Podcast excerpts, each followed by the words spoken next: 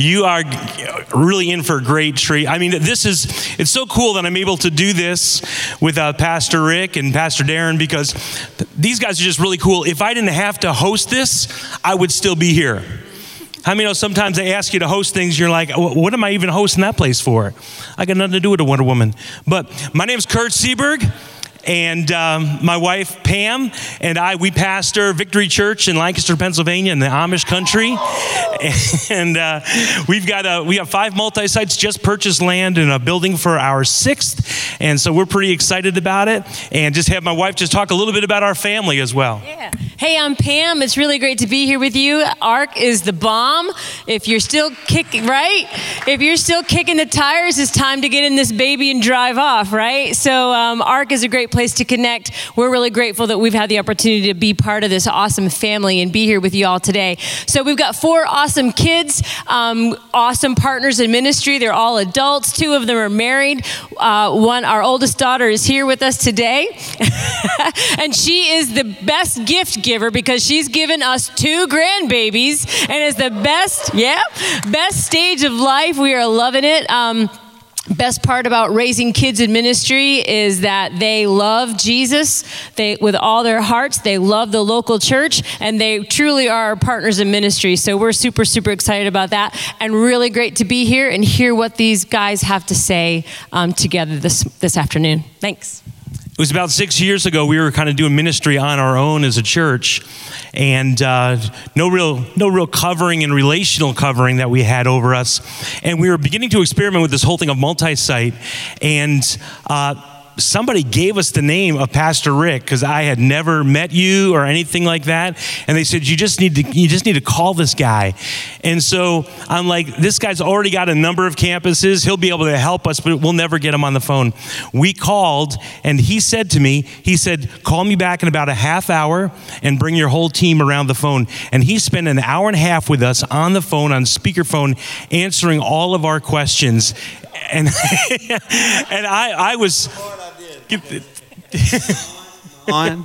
Uh, hey, hey, if, can you imagine how embarrassing this moment would be if he called me in a time of need and I never returned the call yeah. and he had to introduce me on multi sites? So yeah, that, Joker never returned my call. Yeah. But uh, it, it really touched my heart. And knowing that he was connected with ARC was really one of the big things that got us connected, our church to be connected with ARC. So, Pastor Rick, we thank you so much for that. Pastor Rick is in Arkansas. They got a mess of campuses there. Uh, he, I did not know this about you that you laid aside a professional golfing career. And so to go ahead long, and begin a pastor long, church. Long time ago. and so I'm excited about that. And the things that he's got to share today with us and also Pastor Darren. Pastor Darren is the senior executive pastor, and he is the one that puts together all the, the plans and the visions and the strategists for all of this as well. All of Pastor Rick's crazy dreams, I'm sure. He makes all those things happen. So would you guys put your hands together for two awesome guys? They would love you guys. all right, guys. Well, I just want to know uh, who we have in the room here, and uh, how many of you guys are multi-site already? Raise your hand if you're multi-site. All right, how many of you guys are looking at going multi-site? Okay, so that's kind of the topic we're going to aim at here today is talk a little bit about how do we land to, to 18 campuses. And uh, before we do that, though, I do again want to let you guys know that, that I've been knowing Pastor Rick now. It's going on 30 years, man. And uh, I do want to give it up for my pastor because this month he celebrates 30 years of marriage and also 30 years in ministry, man. And that's, that's definitely an awesome thing there, man. But you know, guys, uh, we started in Arkansas, and it was, it was almost 17 years ago when we look back. And one of the whole thoughts was when we, when we launched the first campus, it wasn't long after that that we had an opportunity to look and say, hey, it's time to go ahead and launch a new campus. And I think it's very important when you start thinking about multi site. Some of you are already in multi site. But one of the most important things is, is the campus you're at right now. When you think about the campus you're pastoring, I, and I think that's so important, Pastor Rick, of just telling them is it important to love the campus? Do you like the campus you're at? Or if you don't like the campus, you just start another campus. So, why do you think it's so important to like the campus that you're at? Yeah, a lot of times people say, well, I don't like what's happening here, so I'm to start another campus and then maybe I'll like that. uh, you won't like the next one if you don't like the first one. And, uh, and I, I, think it's very important that, that you understand that. Uh, but by the way, the, the way that we ended up, I, I think it's very important that you keep honor in your culture. Uh, to do that, I want to introduce to you two campus pastors that we have that are here right now. And in fact, it's really three because one of them is an assistant campus pastor. Uh, I want to ask Jason and Garrett to stand. And uh, if you would give, come on, these are campus pastors. And uh, thank God for them. And then my son, uh, right behind them, who's also a campus pastor for the last few years. And then uh, three of our worship leaders, actually, uh, three of them are here. Would you please stand? Christian, Wesley, and Brandon, our music director. Uh, but uh, Darren mentioned that we've known each other for 30 years. You cannot do ministry without somebody who is loyal and smart around you. And, uh, and, and I pray that everyone who I ever mentor will find someone like Darren. Let me just say this. Some people, they leave where God has called them to be established in the second position to go and start something in the first position, and it destroys what they left. This brother could have left many times and still probably has opportunity. You're probably thinking about leaving now. And uh, he could have left many times, but he stays right there. And I really would like for you to honor my friend Darren DeLon. Thank God for that. Okay. I was, I was on staff at a church for 14 years, Bethany World Prayer Center in Baton Rouge. Uh, it's now called Bethany Church. Uh, Pastor Larry Stockstill, a fast growing church. And I was doing a lot of church consulting work, a lot of, a lot of different denominations, different sized churches. And uh, so Pastor Larry had me doing a lot of that. And I was studying when churches were growing and when they were not growing. And I was, I was writing down these ideas like if I ever plant a church, this is what I would do. I would, I would do what this church is implementing, or I would never do what this church is implementing. You can always find great things at every church. Just go ahead and know that. You can learn at every church, every size church. But you can also learn what not to do at every church as well. And so I was making that list. This list ended up becoming our values and our vision. And I want to be clear about that for a second. Your vision will change through the years, but your values better never shift at all. And so when I, when, I, when, I, when I was on staff at Bethany, I thought I was going to be there for the rest of my life. I was sort of like a Darren DeLon at that church. But then the Lord started stirring my heart up to leave, and I knew I wasn't going to do it without the blessing of our pastor. Problem is, I was scared of our pastor. And uh, his name is Larry Stockstill. Raise your hand if you know Pastor Larry. If you ever get a chance to sit in a session with him, do it. He's one of the best Bible teachers and leaders. If you would study all the leaders that have come out of Bethany Church, it would blow your mind. I could name some uh, that you would be very familiar with, but I knew I had to have the blessing for him. So I told him, I said, Pastor Larry, I want to talk to you about, about something, but I didn't want to talk to him soon. I wanted to schedule it like a year down the road. So I went up to him and said, Pastor Larry, I saw him in the foyer. Pastor Larry, I want to talk to you about something, but I, but I want to schedule it. He goes, Well, tell me right now. And I said, No, sir, I really wanted to schedule an appointment. And he goes, No, tell me right now. I said, Sir, can we schedule an appointment later on this year? And uh, he goes, Well, okay. He said, If you want to tell me later, tell me tonight. Our boys play ball together. You can tell me tonight. So I was like, Man, that's pretty quick. So I prayed for it to rain so the game would be canceled. But it wasn't. And there he was under the trees, always early, always early, never late. And I showed up and I walked up to him. He said, What do you want? And I said, Pastor Larry, I feel like the Lord is stirring my heart up to plant a church. And he interrupted me. And he said, Listen, this is not a good time. We're starting another campus on the south side of town. It's not a good time. And, uh, and I, I interrupted him back. I said, Pastor Larry, I didn't come here, sir, to tell you what I'm going to do. I came here to share my heart with you because I know you don't want me talking to anyone else about this. So if you don't like the idea, just shut it down. He goes, okay, let's shut it down. And that was it. So it didn't go so well. But it was a, so, so it was, a, it was a year or two later that he looked in my eyes. He, uh, he caught me walking by. He said, hey, that dream of planting a church is not dead inside of you, is it? And I took a deep breath. I was trying to see if this was a trick question. And, uh, and I said, No, sir, it's really not. He goes, Okay, if you can look in my eyes and tell me where God has called you to live for the rest of your life, I'll bless it and I'll let you leave. So I drove home quickly. I got home and Michelle and I opened up an atlas. Do you remember what those are? And, uh, and we looked at the United States of America. Do you know how big the United States of America is? And we just started praying over the, all the regions. And finally, we found Arkansas. It's a long story, but we, we met back with him. He prayed over us. And we moved there with only knowing one family in the state. And, uh, and it was a scary time. Some people say, You must have felt a lot of faith. I felt, I felt stupid to plant a church most of the time. And we started the church, and, uh, and we had 508 people at the very first service. And, and then it started the Gideon's revival, started going down after that. Uh, 380 the next week, 320 the third week, and that's the lowest we ever got. Uh, we started growing immediately and rapidly, and then we started our second campus uh, four months later, and uh, officially uh, about six months later. Uh, but it was four months when we assumed a campus and we started working it, trying to pray about it. And uh, our vision was really quickly to have 50 campuses in the state of Arkansas. Arkansas is a small state. There's only 3 million people that live in the entire state.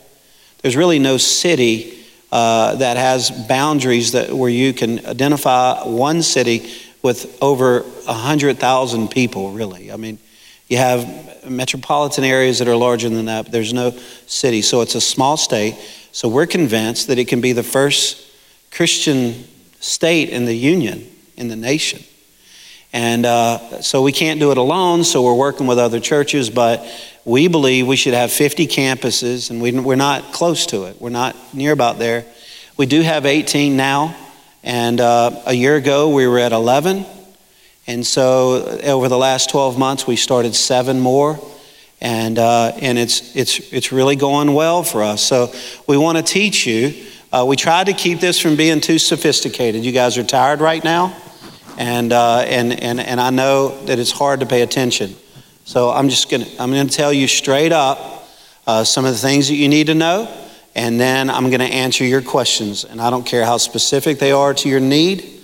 Uh, we're we're going to answer those questions, and then, then when we're done, we're going to say bye. And I'm just hoping that it'll help you. But the first thing is, uh, is, is very important. You cannot start a campus if you hate the first campus. And, uh, and I'll just say, along with that, the hardest campus you will start is the second one, which is really the first campus, because your first, first place you start a church and then you start a campus. You never call the first one a campus, uh, then you call the second one a campus, but you have to like the first one. Uh, another point that I think is worth taking is don't start a campus in order to grow. It, it'll never work. You only start a campus if you're already growing. So if you're thinking, man, we, we're just not growing, uh, maybe if we start another campus, then we would grow. It'll never happen. You got to grow. It's like adding a service when you don't have a full service. You would never start a second service. We only have, you know, 50% of this, this service is full. But let's start another one. We can grow. Uh, it will not happen. You have to have, you, you want to have momentum before you start a place that can create more momentum. You know, when I think about momentum, um, one of the things that we kind of look at when we're going to launch a new campus, a lot of it goes back to do we already have families in that area? And so I think when you're looking at a, a new campus, it's kind of what we call, in, in our kind of within, is, is like a shared market. We already have people coming from that city. And so when we go to start that next campus, I want you to think about that. We got a group of people already that's kind of been in house. And so, if you want to launch, in a sense, a second campus, you launch with people you already have. And I think that's important to look at than just simply just going out there and say, How am I start another campus? So, having a second campus with people that were at the original campus, it pretty much helped us set the DNA going forward. And so, I think when you're looking at that next campus, a lot of times you can look at it and say, Hey, where do we have people coming from? That are already attending our church. And the cool thing, what happens with that, immediately when you send people out, because some of you might be weird about that and say, man, if we if we kind of send people out from this campus, we, we're not going to have as many people. But again, that opens the door right there for new people to come in. And so anytime we've launched a campus, yeah, we're growing already, and as we send them out, but what happens, we backfill immediately because it gives more room for people to come in. And so when you think about that next campus, I do think it's very important you look at and say, hey, do we already have people there? And I want to throw something out there, Rick, because we didn't really hit this at the beginning. But again, liking your campus, I understand that. But when you think about the state of Arkansas, most of you probably don't dream about going on vacation there. How many y'all dream about going on vacation at Arkansas? Probably not many. And I think it's important to note that, you know, Pastor Rick, when he looked at that atlas, like many of you do when you think about planting a church or doing a, a multi site campus, we always want to go to the place that's the biggest. We want to go to the place that's the sexiest, man. This is the place to go. And then here it is, God laid on Pastor Rick's heart after many other opportunities he had to settle, in a sense, a small state. I mean, three million people. Some of you guys got that in your city. You see what I'm saying?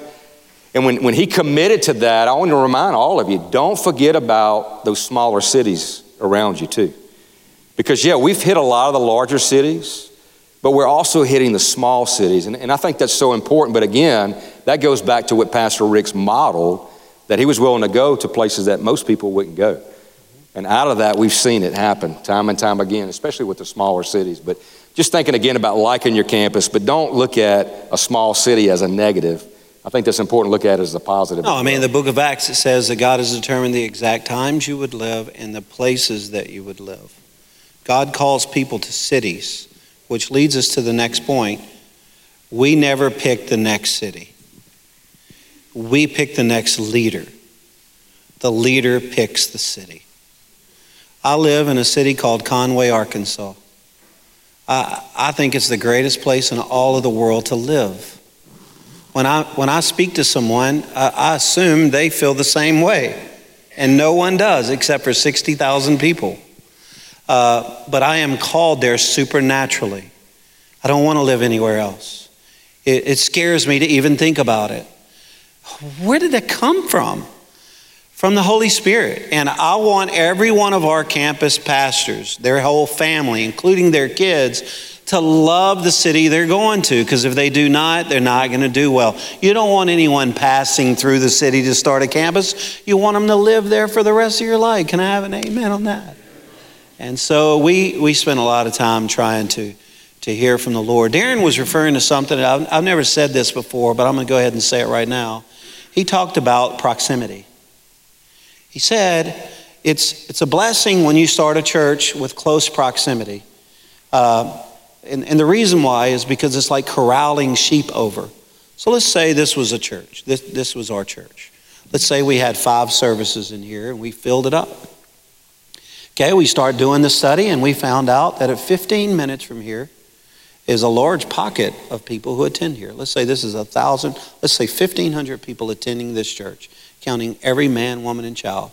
But we found there's a pocket of people, three or 400, who live in this other area and someone has a burden to go over there. You're ready. Okay? So then you go over there and you start the church. We, we, we could talk more about the mechanics of how to do that. But right now, I'm trying to give you a very important conviction that I think you should own. If you send somebody over there, that is going to be the fastest way to start another site because it's in close proximity and, and the people are going to move from your campus over there so you can grow here now because we have five services. Now we have space. We had a lot of people go over there. We call it cannibalism. That campus eats people from here. Then you can grow twice. That's the positive. If you want to grow fast, do it that way. But what is the negative? And this is the part I've never shared. It's difficult on the sending campus. Because the people who want to go over there are the most ambitious leaders you have. And when they go over there, it's going to hurt the original campus.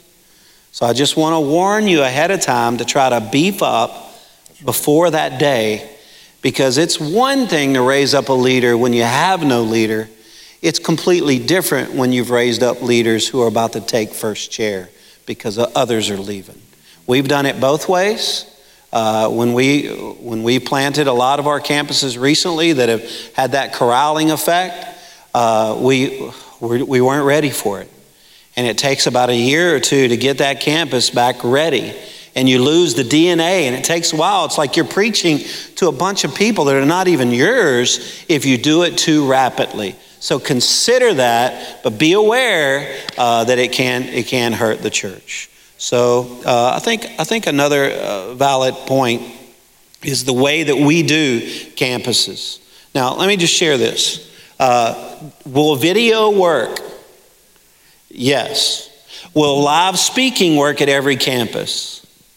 Yes. Will a hybrid of both work? Yes. There is no there is no area of our nation that I have seen yet, and I have looked around, that multi site will not work. So if you're under the mindset that it won't work here around your style of ministry, it's just not true. But play around a little bit. Let the Holy Spirit give you the concoction that's best for you. How do we do that? I'm a relational guy. And I love systems, but once they're established, I just want to know you. So that's the strength of our church. We're very loyal. No one ever leaves our church. We love what's going on. Uh, we fight for collaboration and we listen to one another's ideas. And, and uh, it's hard to be a relational church because somebody dies of cancer, it's painful. And you may want to stop that. Like it hurts when someone falls into sin when you're relational. But it's just the way that we have to live to, to have our, our meaning. So, what that means for us is I like to raise up speakers. I'm not intimidated when someone comes up to me and says, Rick, I want to preach more. That doesn't bother me. I'm like, seriously? Where some churches like, it's not all about preaching. You need to know what your heart is like when you hear that. Are you secure enough to hear it? What if they preach better than you? Does that bother you or motivate you? And I'm the type person where it demotivates me when, when they can't preach. When they can't preach better than me, I'm, I hate it. When they can preach better than me, I love it. So we're always raising up speakers. So our campuses, this is our schedule for the week. I write the sermons. I send them out to everybody. Uh, these guys are great preachers. And it's usually men who are campus pastors, but some of their wives speak um, here and there, and they can preach as much as they want. Uh, but but we start these campuses out. I send them the sermons on Thursday. They study it Thursday. I send a second edition on Friday, sometimes even a third edition on Saturday. But they start working on it Thursday, Friday, Saturday. On Saturday night, I have two services to do at the main campuses. Well, they don't have any. So now they're watching the sermon that I've written that they've made on their own. They can't preach it just like me. They have to make it on their own. So I've saved them a lot of time because I've written the sermon in such a way that it's thinking about them. But now they're hearing me speak it. So it's like, okay, I'm starting to understand this much more. And then the next day they get to preach. If they listen to the sermon, they go, I just can't do it like that. I'm going to play the video. I don't mind. If they uh, have, listen to the sermon and there's one point in it that I really like, it's not uncommon for me to send that, that point. Let's say it's point number three and there's three points in the sermon. They get up and they preach. They preach the first point. They preach the second point. When they get to the third point, they go, Rick was speaking about this last night. Instead of me telling you, Check it out. And interactively, I'm right there. I get to play on the video, and then they close it out. And so I'm still there, but I'm not really there. And that kind of keeps the, uh, the huge vision of the, the, the, slogan that we've had, the Arkansas God sees, uh, right there in the front of the table. Do I pick a, sermon, a point that, I'm, that I was hilarious in? Maybe, but that's not the goal. Do I pick a point where the revelation was like so cool? No. Oh, I pick a point where I felt the Holy Spirit was breathing on it the most. No. I usually pick a point that can help our vision because we want to make sure that we are a unit together. So that's pretty much how. You know, I think that's, in, you know, when you start looking at multi site, Rick's talking about allowing, in a sense, other leaders to stand up and let them lead. And, and I think one of the challenges that all of us deal with at some point in our ministry and our life is there's two reasons why we don't want to give ministry away. One is there's, he's already covered that, and, and that is we're insecure. Some of you might look at it and say, man, is the church not going to divide now if I give that person that much liberty to speak or whatever? Some of you guys, have y'all ever had that fear before? You thinking through that, you know? But another thing I think a lot of times that we deal with, and, and let's just be honest here, is we get narcissistic. It's kind of like nobody can do it like me. And, and let me just tell you something. When you think about 18 campuses, what, what God has blessed us with over the past 17 years, this is not a model in a sense that it's like, okay, how are we going to do this? Because I, have watched Pastor Rick, and, and here's the thing about many lead pastors. We can say that we empower people to lead, but do you really release them to lead? And so I think when you're thinking being multi site, there's a lot of width you're going to have to look at and say, I'm going to have to let this go. Very important you let it go. And again, when you let it go, so it's, it's to make sure you've empowered somebody, but you got to learn to release them as well. That's right. And I've seen that time and time with Pastor Rick as he talks about raising up speakers. The first time I spoke, guys, let me just tell you, there's no way I would ever came back to that church. I think he counted, I said 110 amens. All right, can I have an amen? Can I have an amen? But instead of kicking me out, he said, Darren, look, this is what you did. And he straight up.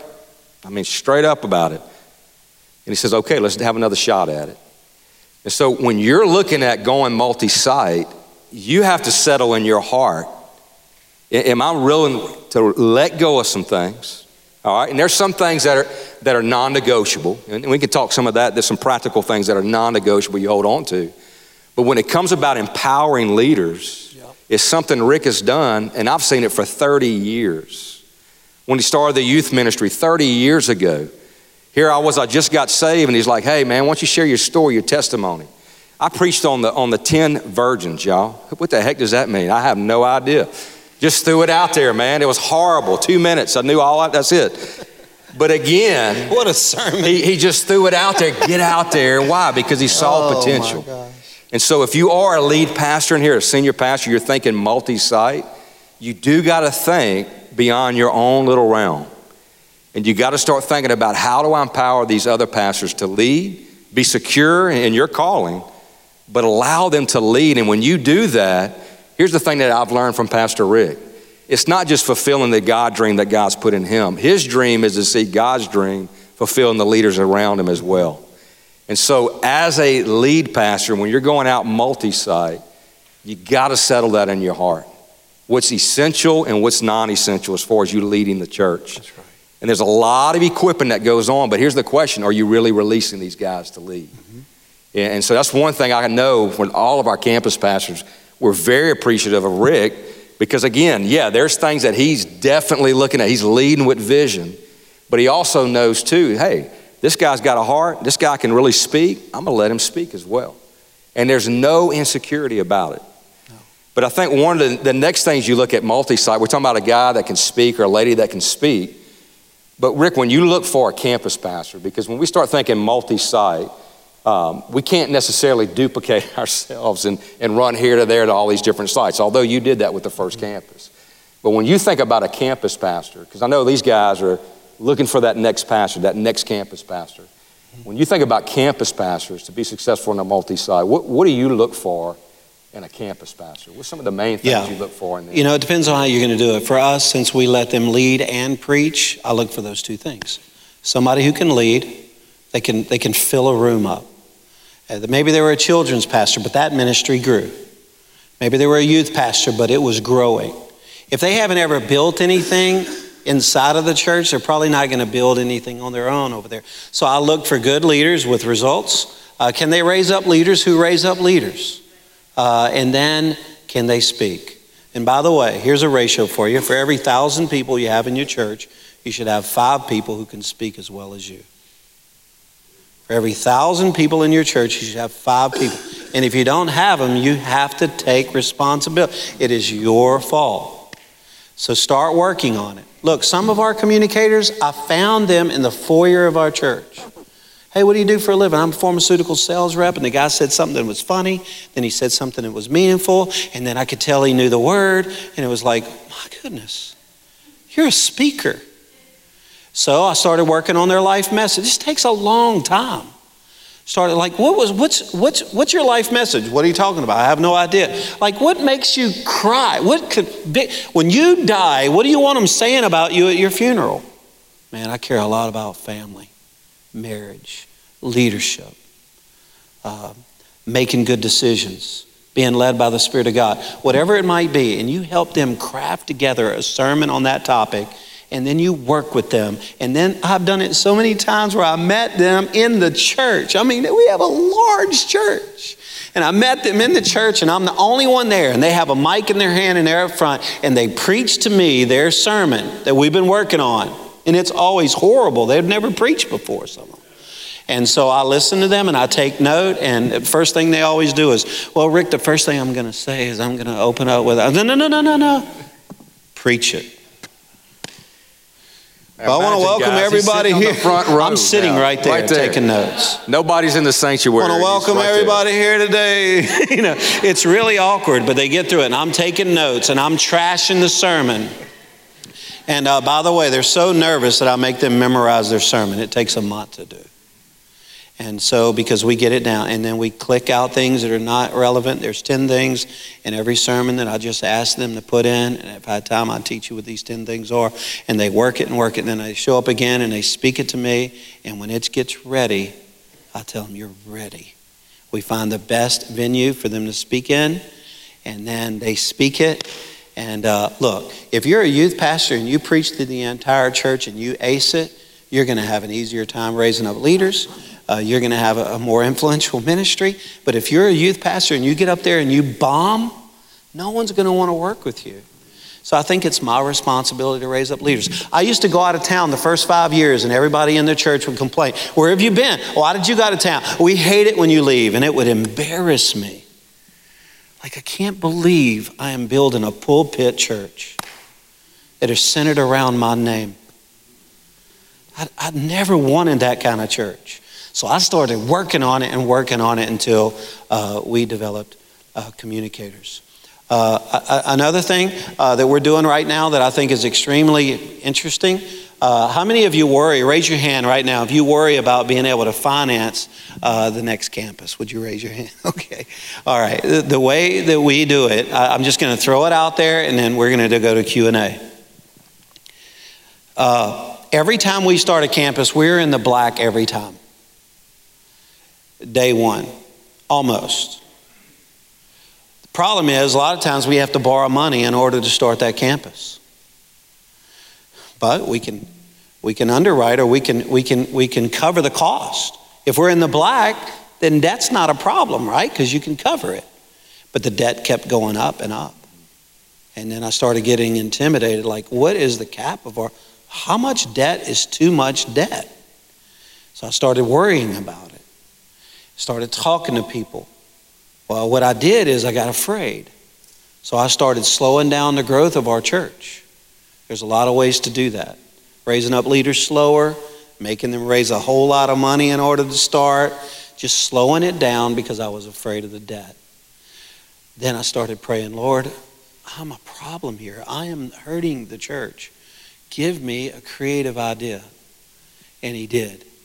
And what we started doing, uh, and it was the reason why we were able to start seven campuses last year.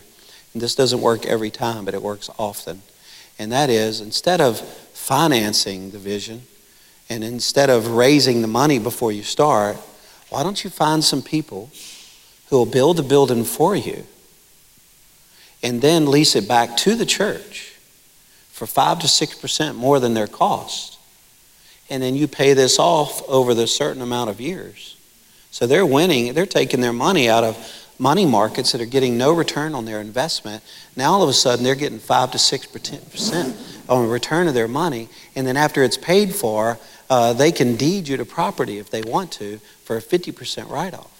So we started passing this by of business people in our church and business people who had never even heard of our church. And sharing that vision with them, and they, they said, okay. So we're no longer incurring more debt, uh, and it's just costing us 5 to 6% more than if we did it ourselves.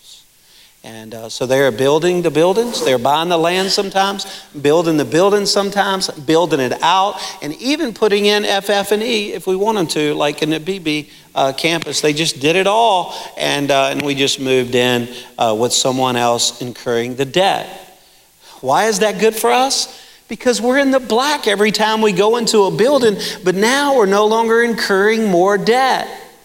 The people who attend your church, they don't care if you own the building or not. No one ever says, Well, I can worship today. We own this building. They don't care. They just want to know is we having church? And we are having church because, because of this idea that God dropped into my heart, we're able to add more campuses. Here's the second problem that we had we no longer could keep up with the rate of leaders. So we were raising them up at grassroots level before. But now, if we can start six, seven, eight, nine, ten campuses a year, how are we going to raise up leaders? So we started what we call the School of Ministry. And the way we do it is the campus pastors actually have to sign off on who shows up. Uh, they're raising up people and they go, wow, this could be a future children's pastor. This could be a future youth pastor. This could be a future worship leader. This could be a future campus pastor. Uh, and on and on it goes. On Monday nights, because these are people in their 30s and 40s. We already have a college for young kids, but these are people in their 30s and 40s who feel a call but there's no way to get to ministry. They're just busy. So on Monday nights, we teach them theology. Tuesday night, they pick their elective youth ministry, children's ministry, campus pass. It wouldn't be uncommon for the camp- campus pastors of the future to be at my house uh, or his home and we're training them. These are hand picked people by the campus pastors, and they are ready. They come in with the character of God, they come in hungry, they've already been qualified, they're cool, they have all these factors, and now we're teaching them. This is how we lead meetings, this is how we prepare sermons, this is how we deal with sin, this is how we study the Word, this is how we communicate, this is how we live at home, this is how we raise our kids, and we're teaching them. So we have curriculum now that we will share with you. With this curriculum is all all been written. We're in, we just finished our first year, working on our second year. In January of 2019, they will graduate and they are ready. So, what we just unveiled to them uh, recently is well, if you have a burden, because remember earlier I said, if you want to be a campus pastor, where has God called you? We don't pick the next city, we pick the next leader, and the leader picks a city. So, we're telling them that city that God has called you to, go over there right now and start a small group and try to make it become a launch team and get it ready. Try to find a building, get it ready. And the ones that are getting it ready, we're going to put them in and we're just ready to go. And then on top of that, we, we, we experimented with two campuses in the last 12 months that are set up teardown, that have no expense at all except for FF&E, for, for video, for sound, for lighting. Okay? And these guys they, they are full time employees somewhere else. Now, we already had a doctor who built a campus to 700 people without getting paid anything. So we already know it can happen. Now we have these two campuses in very, very small cities that are small. There's only 150 people attending in Mayflower. There's like 200 people attending in Clarksville. These are small cities, but they're in the black. We just texted both of these campus pastors and told them we're starting to pay you now. And they're, like, what? And uh, so, so we, we're just building it up. It won't be long before there'll be, we have some cities with 4,000 people in it and 800 people attending. My son is in a town, how many people live in Greenbrier? Uh, 5,000? How many did you have last weekend? 780? 780. The building he's in is how big? 7,000? 7,000 square feet. That means 280 people in a sanctuary, packed out with kids, three services, 780. Son, I'm proud of you. You're doing an incredible job reaching that city for. Very proud of you. So I just want to let you know multi site works everywhere. Don't discount, don't drive by a city thinking, oh, I want to get to this pretty city over here. You're passing cities that need the gospel. And, uh, and then we started a, mission, a missional campus last year. And the poorest place in Arkansas is Pine Bluff. This campus will never be able to give back to us financially. I thought. What I found out is a lot of people care about the poor. What's hard right now is to raise money for foreign missions. What's easy to do right now is to raise money for local missions. Because our nation is hurting and people are thinking about themselves. When you're in pain, it's hard to think about pain somewhere else. So I'm mad at the church because they're not thinking about foreign missions. Be aware of that. Jesus said, the uttermost parts of the world, pay attention to Jerusalem, pay attention to Judea and Samaria, but the uttermost parts of the world. But I have noticed if you go to a poor community, your church, they'll show up because they want those people to be taken care of. This city in Pine Bluffs has buildings that are falling down and the bricks are on the streets and they don't have the money to sweep them up. So we started a campus there and the people started showing up with checkbooks and we, I just can't believe how great this, how many people are attending that campus? A little bit over four now. Over 400 people and it's, uh, it's like, don't drive through the city, okay? It's a, it's a dangerous place and no one wants to live there. But how dare you want to reach the state of Arkansas like us mm-hmm. without taking care of the most dilapidated city in the state? So we're there and now looking for others. So no matter what, multi site works and it's it's as missional and uh, as compassionate and exciting as anything that we do as a church. So there you have it. We'll do a little Q&A Yeah, here. Q&A. I think we got a mic back here, so if you got a question, anything dealing with multi-site, if you don't mind, just raise your hand, and then uh, we'll move over there. Maybe you could um, just quickly talk about, is there an ideal size of the launch team that signals to you, green light, now is time to go? You've got the place, you've got the pastor, but then is there a certain amount of people that in New Life's ecosystem say, now it's green light? Great question. I mean, the ARC Darren, you can chime in on this, but the ARC uh, accesses the people this way. They have a certain amount that you have to have on your launch team. There's a cer- certain amount of money that you have to raise. Uh, there's a certain amount of expectation that they do in the profiling and the study of that individual, the health of their marriage, their experience around a life giving church. It goes on and on and on. Uh, the difference is when you're a campus, you don't have to raise your own resources. That's the responsibility of the church. Uh, so we can do a better profile than the ARC can. They have to bring somebody in and say, What's your name? I'm Joe. Tell us about you. And then they have to, like, okay, I think you're in.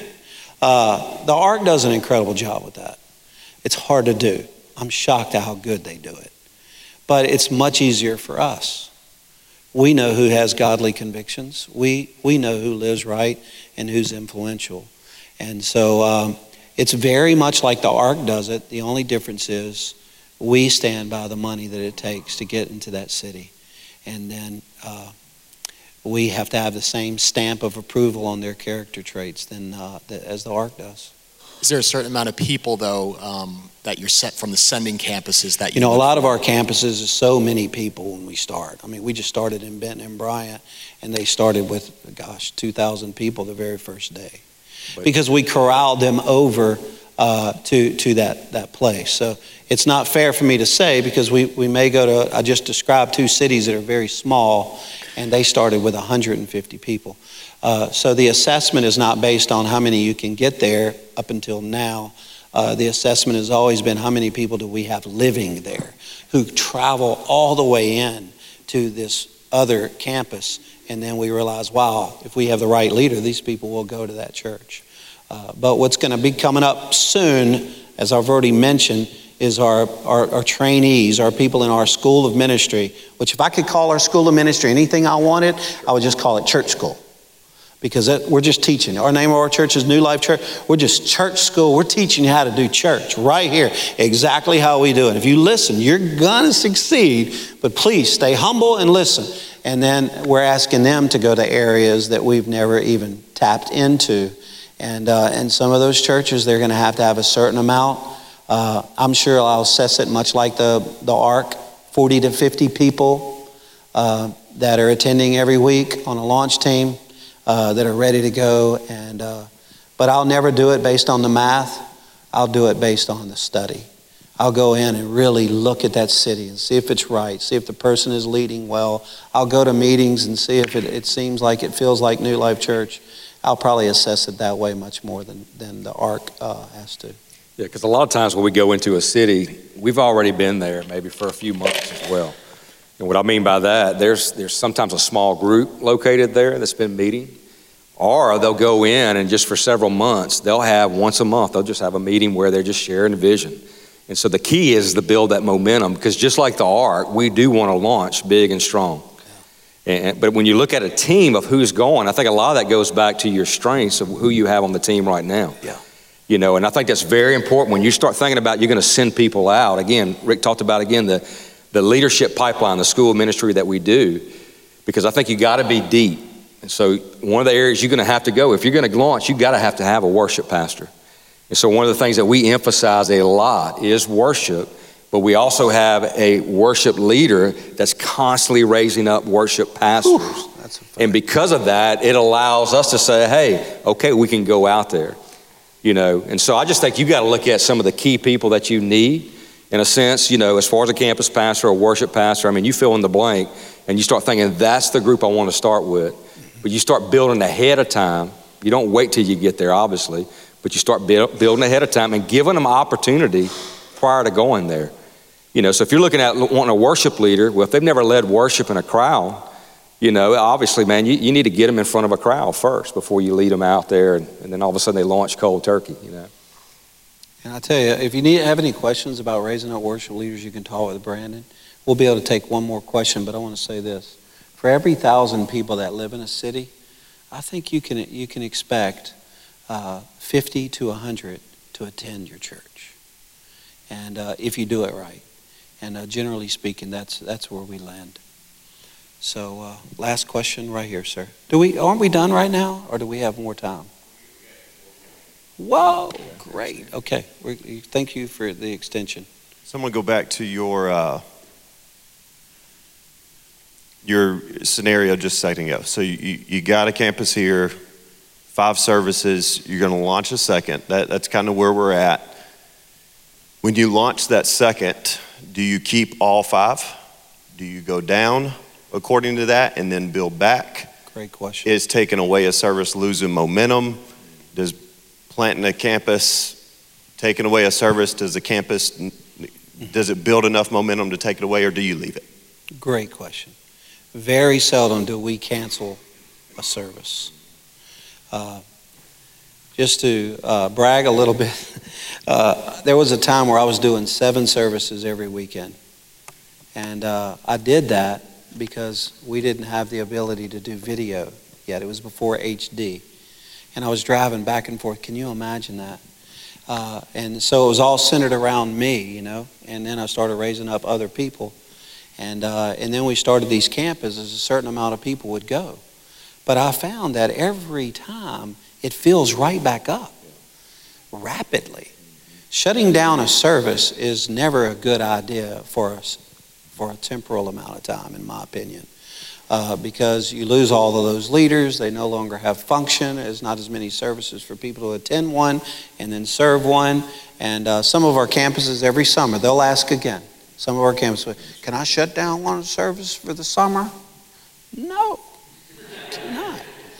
And, uh, but they're going to ask. They're going to do it every time. And uh, I, I, can't think of a time where I agreed to it.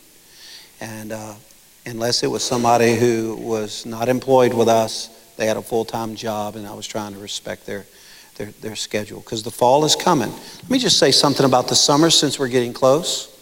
How many of you, your attendance decreases some in the summer, would you admit? Okay, here's the truth study the data. You really are not decreasing. You're actually growing. It what's happening is the ratio of attendance is down. So the average person who might go two to three times year round, in the summer they go to one or two times. So it seems like, wow, uh, we're not growing.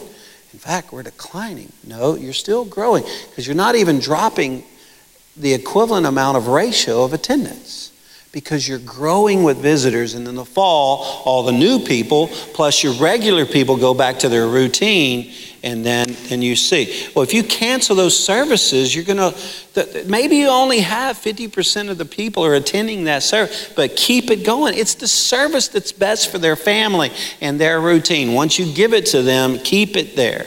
And uh, we, we, we just are not the church where you're going to go to where we cancel a lot of services. We've done it before, uh, but man, it takes a pretty good sales pitch to convince me to do that. And I think it's important when you look at your services as well. When you, when you go to launch another campus, you know, you think, well, man, I'm doing five services. But when you launch a campus again, think about all the leaders that may go to that other campus. So we also look at it as, yes, an opportunity of our people to still attend a service, but it's also an opportunity to grow new leaders. And, and you guys know that anytime you send people out, it's an open door to bring other people in. Mm-hmm. Um, it's, you know, you look at New Life Church, people walk in, they think, well, man, there, there's, no, there's no spot for me sometimes. They might look around, you know, and it's like, well, there's tons of spots, you know, obviously.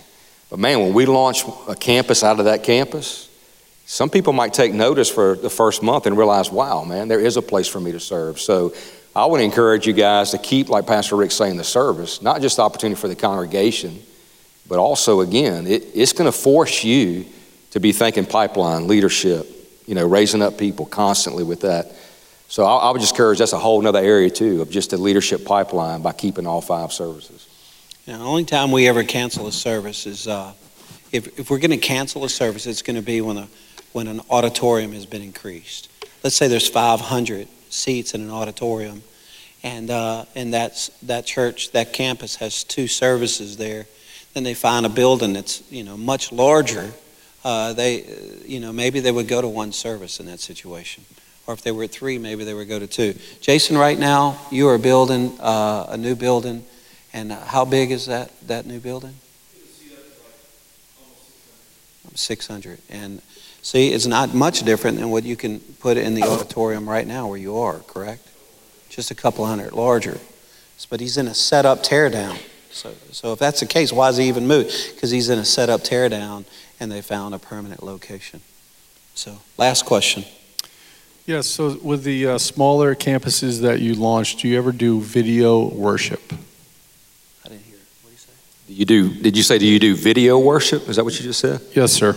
Uh, no, but some people do, and it works really well. We've every now and then we'll talk about it. Uh, for you know, as a, give you examples that would bore you to death. Uh, but I do believe that someday that that'll happen. Um, you know, especially as these people are going out and raising up these campuses, uh, you know, almost uh, in cities that we, we have no influence in. Uh, there's a chance that no, the worship leaders also got to be called to that city. Maybe they'll be ready in a full team. Maybe a children's pastor, maybe a youth pastor, maybe a senior pastor, uh, but no worship leader. And so there, there's a possibility that we would play around uh, with that. Uh, up until now, uh, our leader is so good at raising up worship leaders that we've been able to cover that.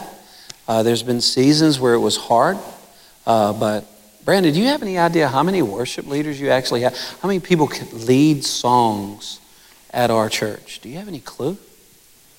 I mean, it's, it's so many. Uh, and I, and I'm, I'm very proud of your ability. He's the best leader in our church. In our worship, I'm telling you, you can travel everywhere. Uh, you, you won't find that great of preaching at our church, but you will find incredible worship at our church. And, I, and I let me just say something about that because you're talking about do you do video? I think it is important that sometimes it's okay to scale down. I think we got to watch that when we launch that next campus. We're going to launch it with excellence. There's no doubt about that. But again, we're not going to launch the campus coming out of maybe a 5,000 member church, and then all of a sudden they're launching 100, and we want them to act like they're 5,000 members. Excellence is there, but again, if we have to scale down, it might just be two people on the stage leading worship. But again, we're not going to compromise excellence. But I do think you got to look at scalability as well too of what you're doing. And if you want to know more, come and visit us. Come hang out. Go to some of our campuses. Come on the weekend, see the church. If you can't come on the weekend because you're pretty busy on the weekend, then come during the week. Hang out with our teams. If you want to know more information, Darren, give them Allison's email in case they want to know. Uh, it's A Parker a is an apple, P A R K E R, at newlifechurch.tv.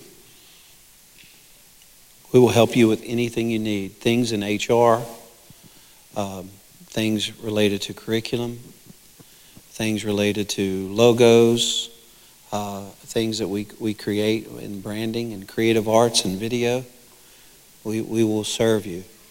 Uh, so, yeah. Yeah, it's uh, the letter A as in apple, P A R K E R, A Parker, at New Life Church dot TV, like television.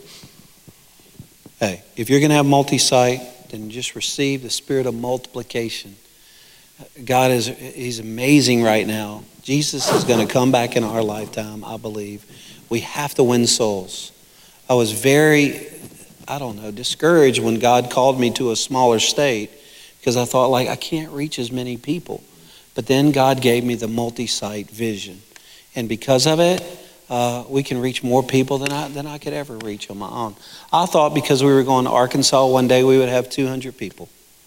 And, uh, and, and now we've seen uh, well over 70,000 decisions for the Lord. Attendance this last weekend, it, it was 17,000 something. And uh, we 34,000 at Easter. I'm not, I'm not bragging, that's just not my style. I'm just saying, we're in Arkansas. There's, there's only 18 people that live there. So it's just has to be God, okay? So multi-site works. If you if you catch anything else uh, besides that, that multi-site works is that it, it works in every different style, every different way. And if we can help you, New Life Church is just like the rest of the ARC. We care a lot about relationships. We want to serve you. We'll give you ideas, and uh, and we'll even hand you our resources. God bless you, and thank you for coming.